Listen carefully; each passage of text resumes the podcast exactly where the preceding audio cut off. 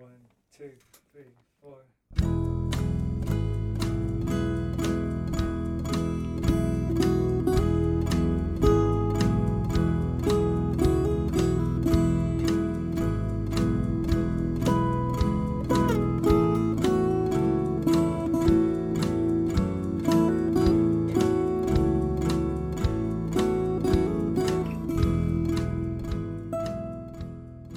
Listening to Skylight, the Skylight Books podcast. Skylight Books is a general interest bookstore in the Los Feliz neighborhood in Los Angeles. You can shop with us from ten a.m. to ten p.m. or visit us online twenty-four seven at skylight books dot com. Follow along at Skylight Books Instagram and Twitter.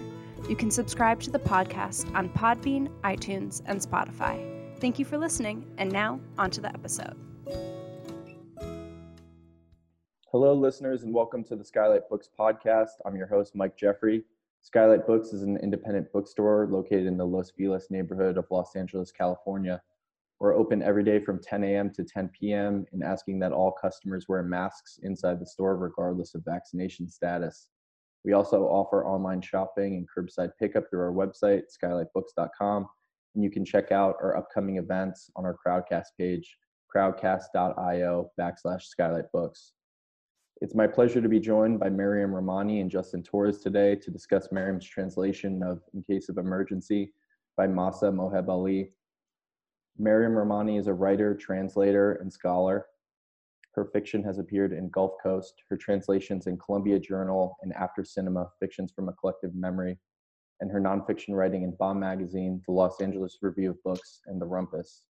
She is the recipient of a twenty eighteen PEN Heim Translation Grant and U S Fulbright Research Award. She's currently working on a debut novel. Justin Torres has published short fiction in The New Yorker, Harper's, Granta, Tin House, The Washington Post, Glimmer, uh, Glimmer Train, and other publications, as well as nonfiction pieces in publications like The Guardian and The Advocate. A graduate of the Iowa Writers' Workshop, Justin's novel, We the Animals, has been translated into fifteen languages and was recently adapted into a film. He lives in Los Angeles, where he is an assistant professor of English at U C L A. How are you two today? Great, thank you. Okay. Well, it's great to have you both here. I hope uh, the conversation will be better than okay for you, Justin. um, I'm sure it will be. It'll cheer me up. Okay, that's good. Um, and Mariam, do you have something to read from um, your translation? Yes. Um, so there is an excerpt due with N plus one's fall issue, and I thought I would just read, you know, page and a half or so from that. Um, so this is kind of in the middle of the novel. I open my eyes.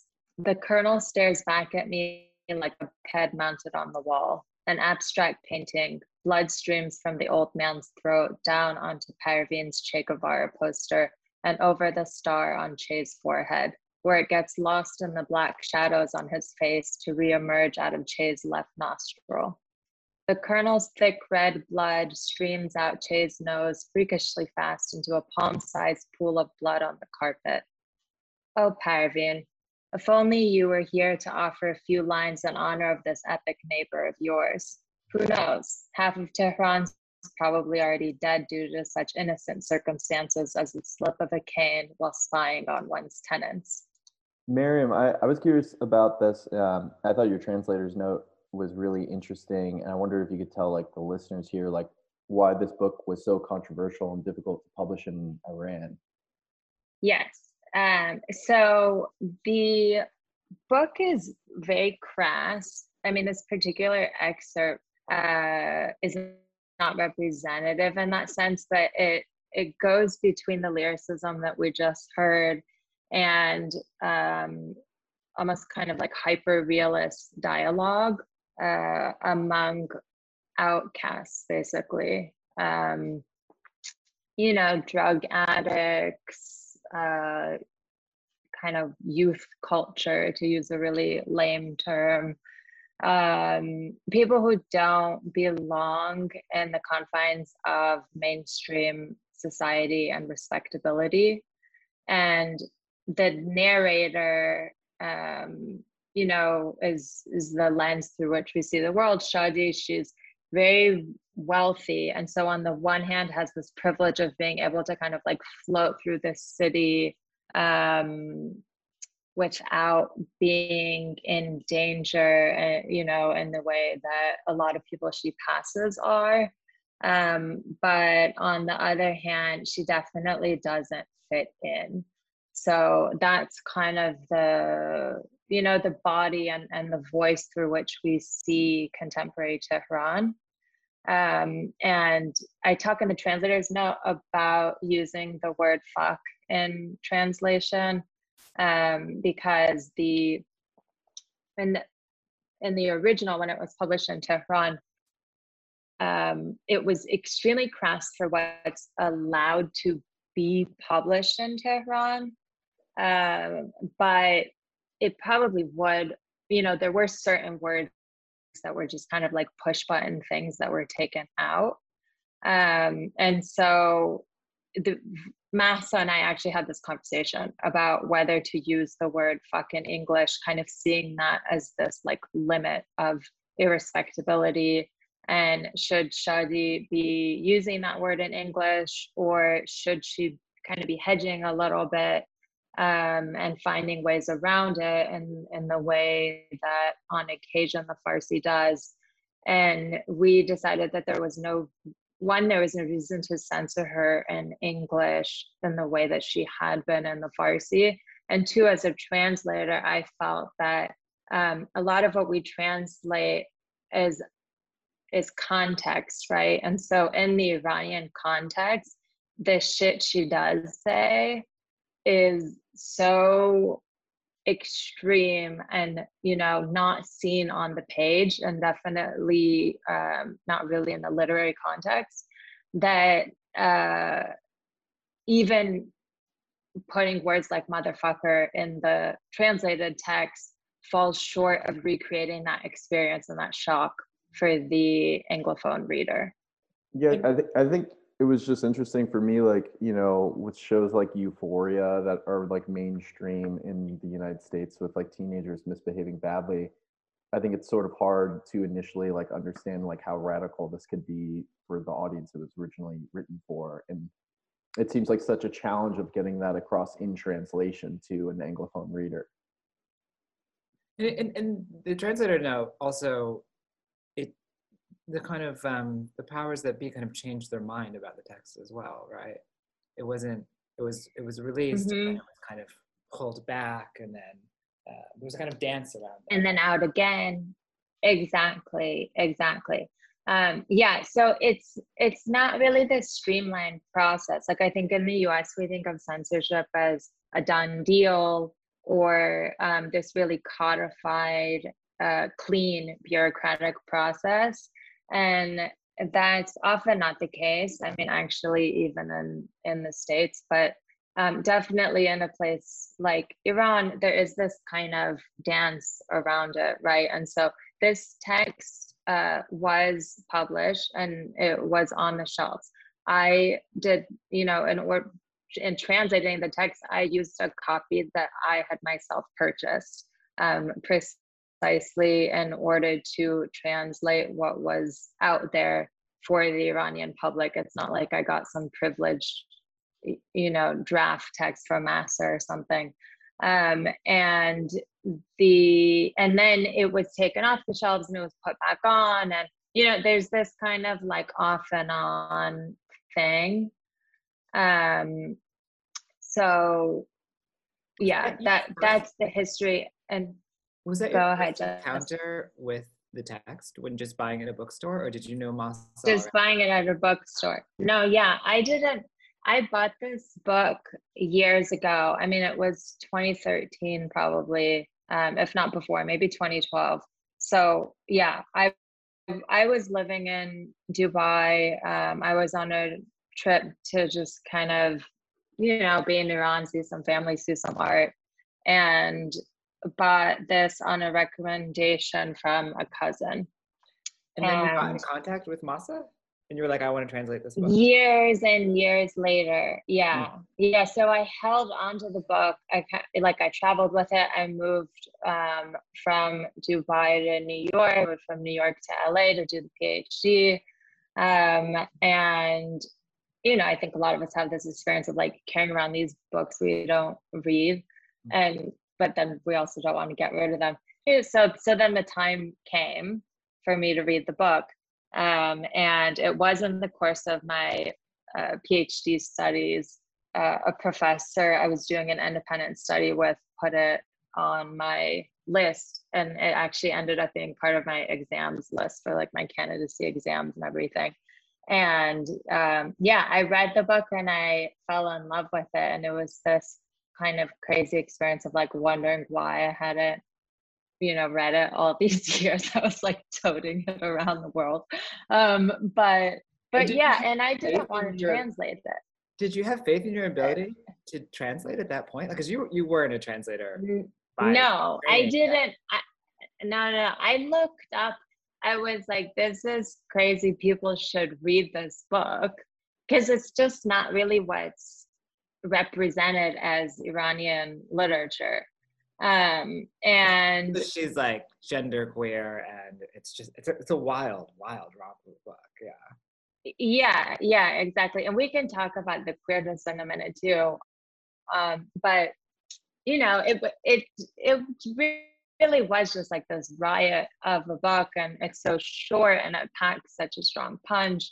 Um, and so I looked it up expecting to find the English version and just being like, it, you know, it would be interesting to see what somebody did with this in English, um, because it's so much steeped in like slang and vernacular, and and it, it wasn't there. And I was really surprised. And I found um, some versions in P E N languages, and then just moved on, you know, but I kept thinking about it and I kept talking about it.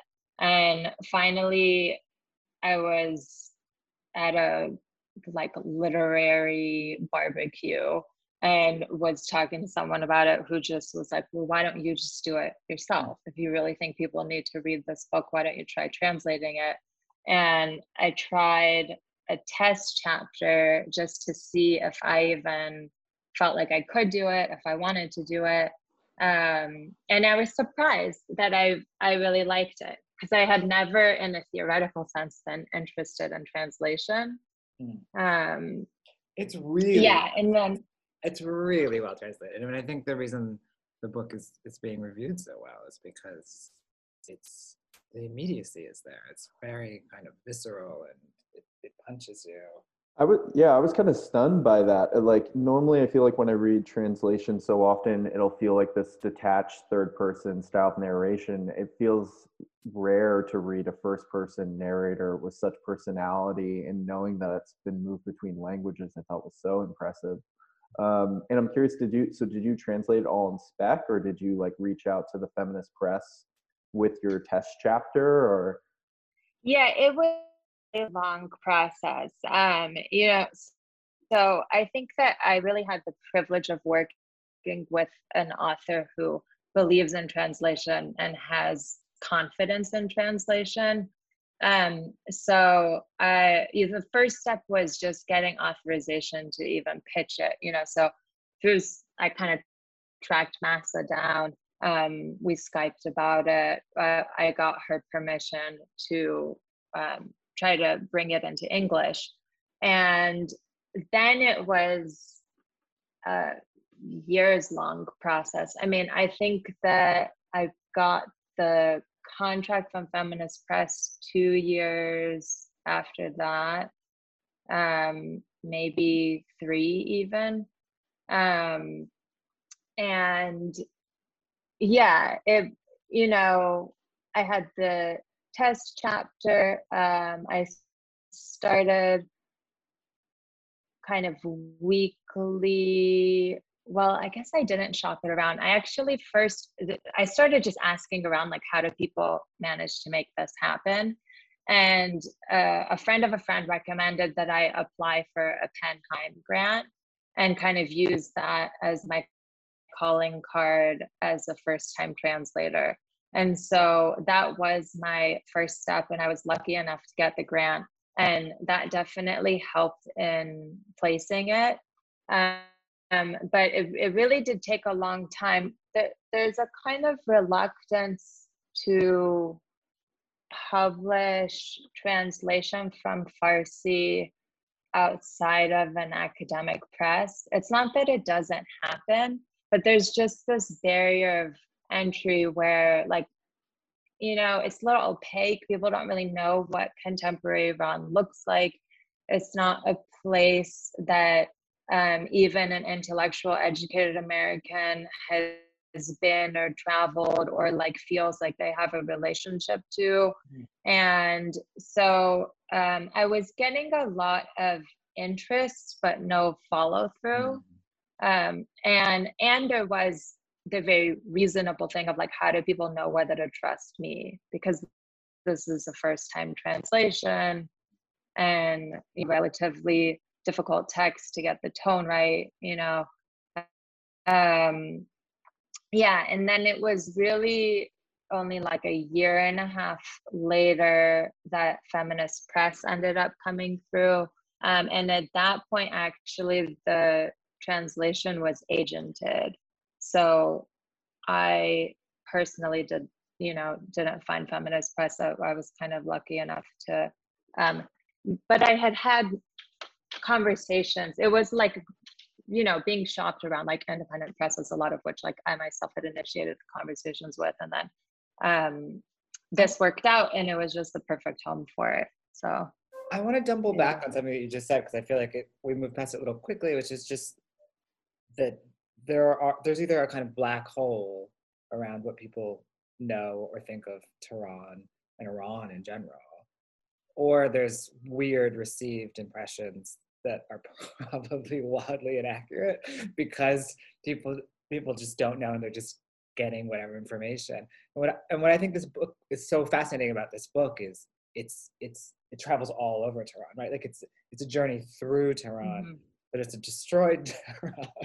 And okay. so it's, you're both getting these glimpses and you're, and it's, and you're not at the same time. Um, yeah, I don't know if you anything to add to that.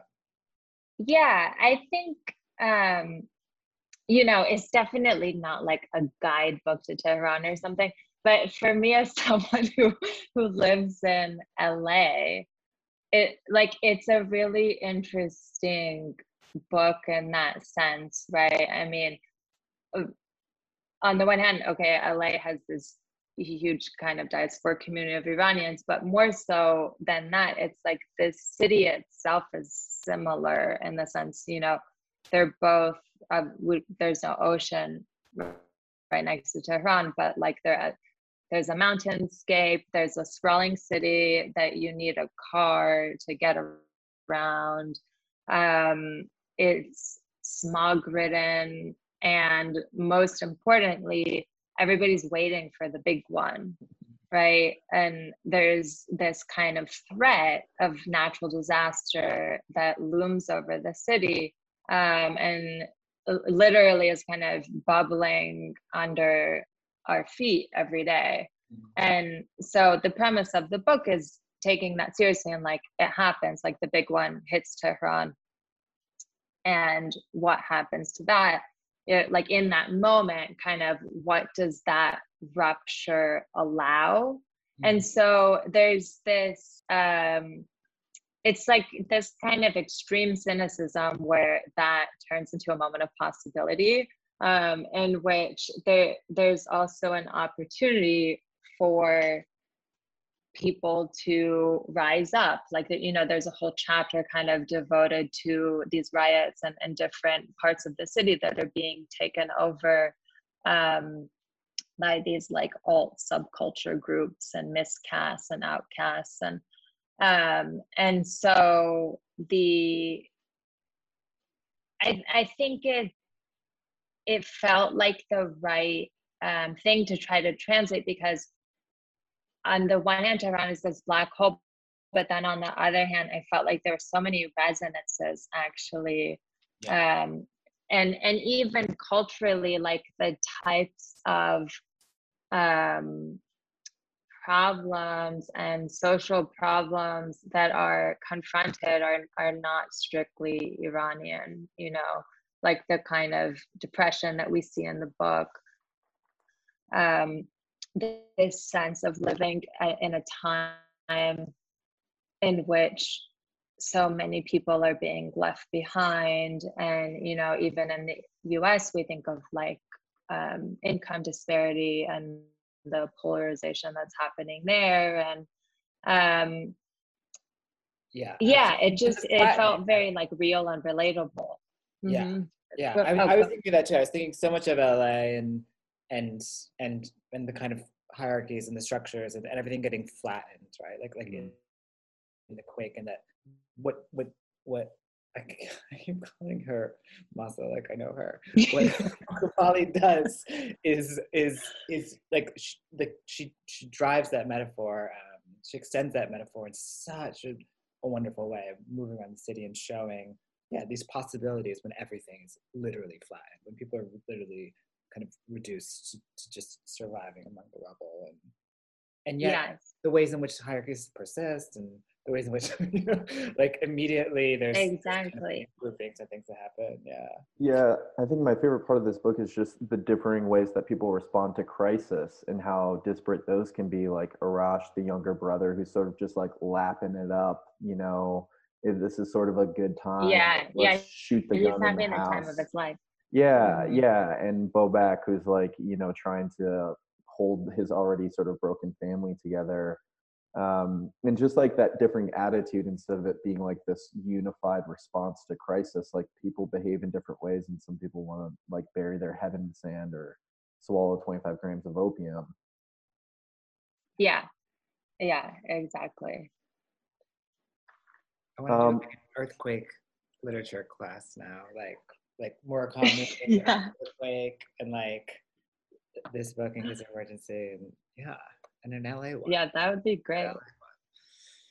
Anyway, sorry, you had a question, Mary Williams. Why does your name say Mary Williams? Oh, uh, this is she's the manager of Skylight, so it's like we we use the official account for.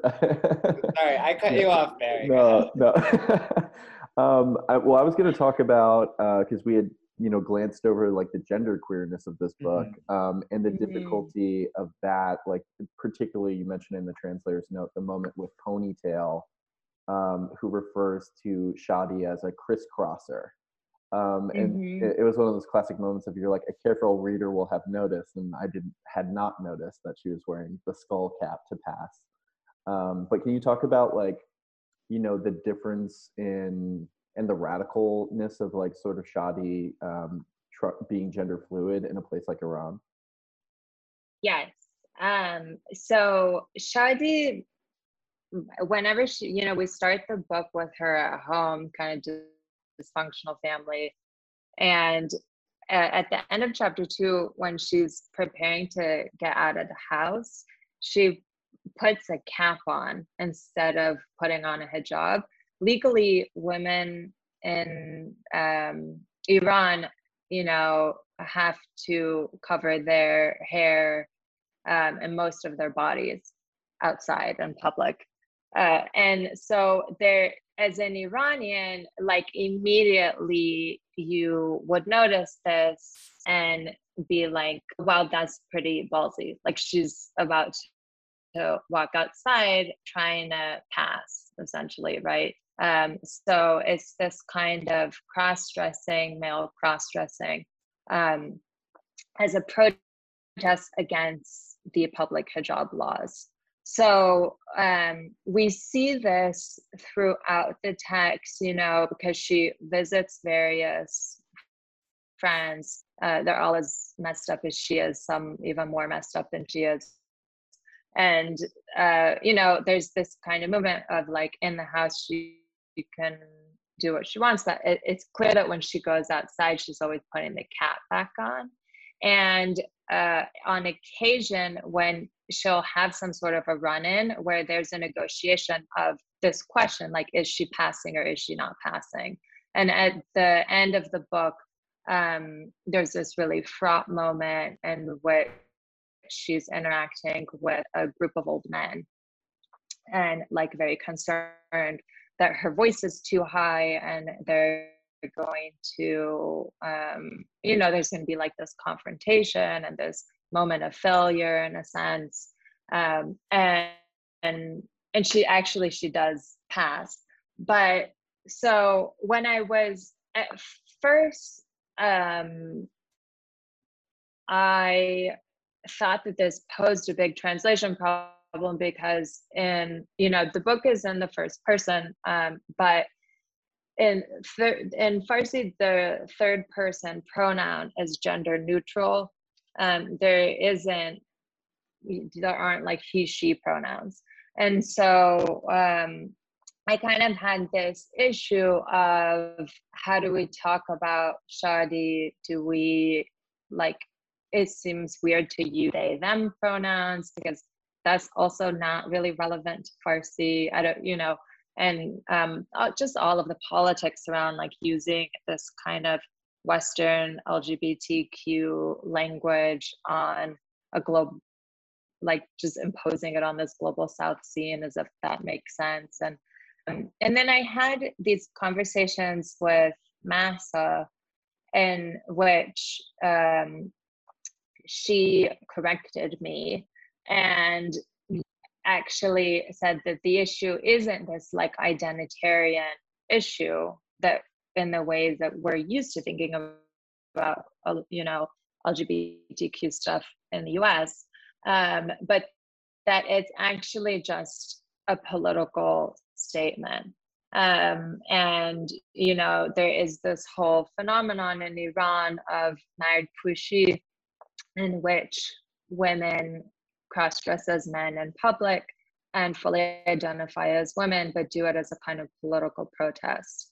Um, and so, and then of course, like after my attention had been drawn to this, the next time I was in Tehran, I was like seeing these people all over just passing and like living their lives. Um, but that said, it's extremely risky. You know, um, it's not an easy thing to do. And so, um, the the pronoun thing kind of fell out and like that wasn't a problem anymore, and the problem became how do we think about this cross-dressing and this gender cross in a way that's not identitarian um and is about the politics. So I drew attention to that in the translator's note. Um it's not something that really comes up within the text itself, but like if you have that tool, then I think you can read the text knowing that that's what's going on um, as as she's going through the streets. Um, now I will say though that I think it still like leaves a space for queerness. So even though we're not really talking about transness here explicitly, Um, the text is queer, you know, I mean, there are these erotic attachments um, that Shadi has to both like men and women characters.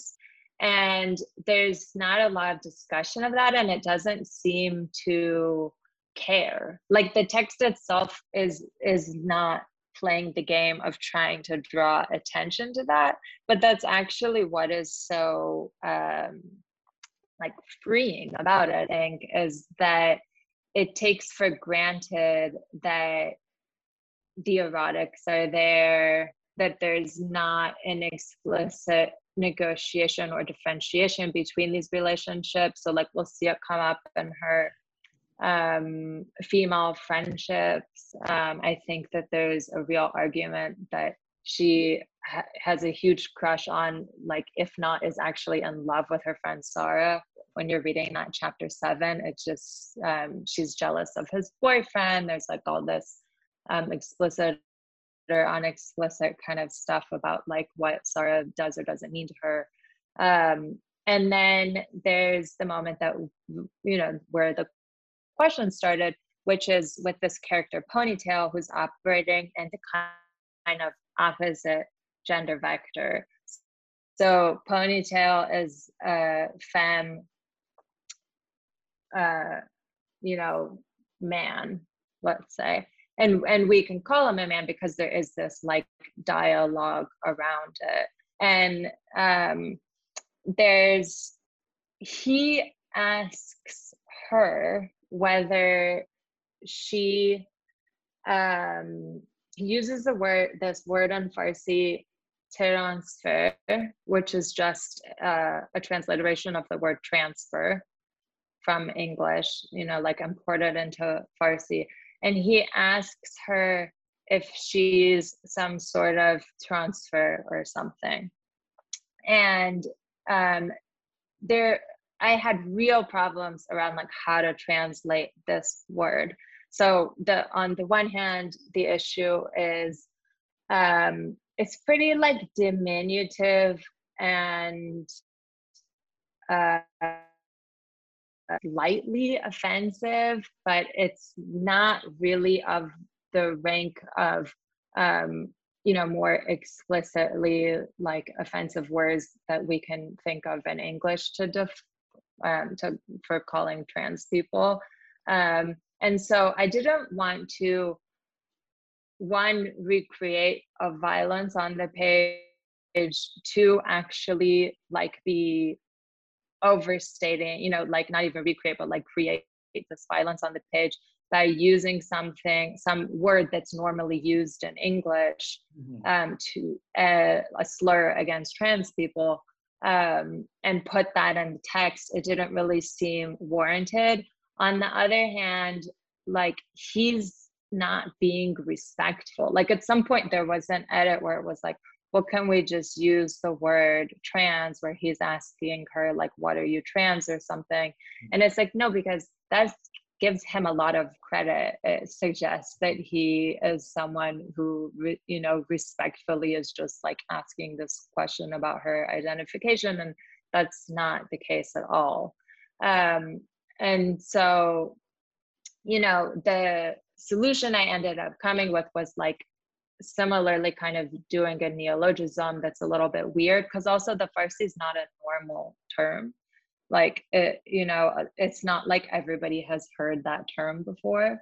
Yeah. Um, and so I just came up with the term crisscrosser as a way to like transfer is a kind of a play that eventually gets at the word trans, um but in a like slightly offensive and definitely ignorant way. Um and then with crisscrosser, it was like suggesting this kind of ignorance and um to, but taking it back to the word, um you know, like cross-dressing, like thinking of a crossing.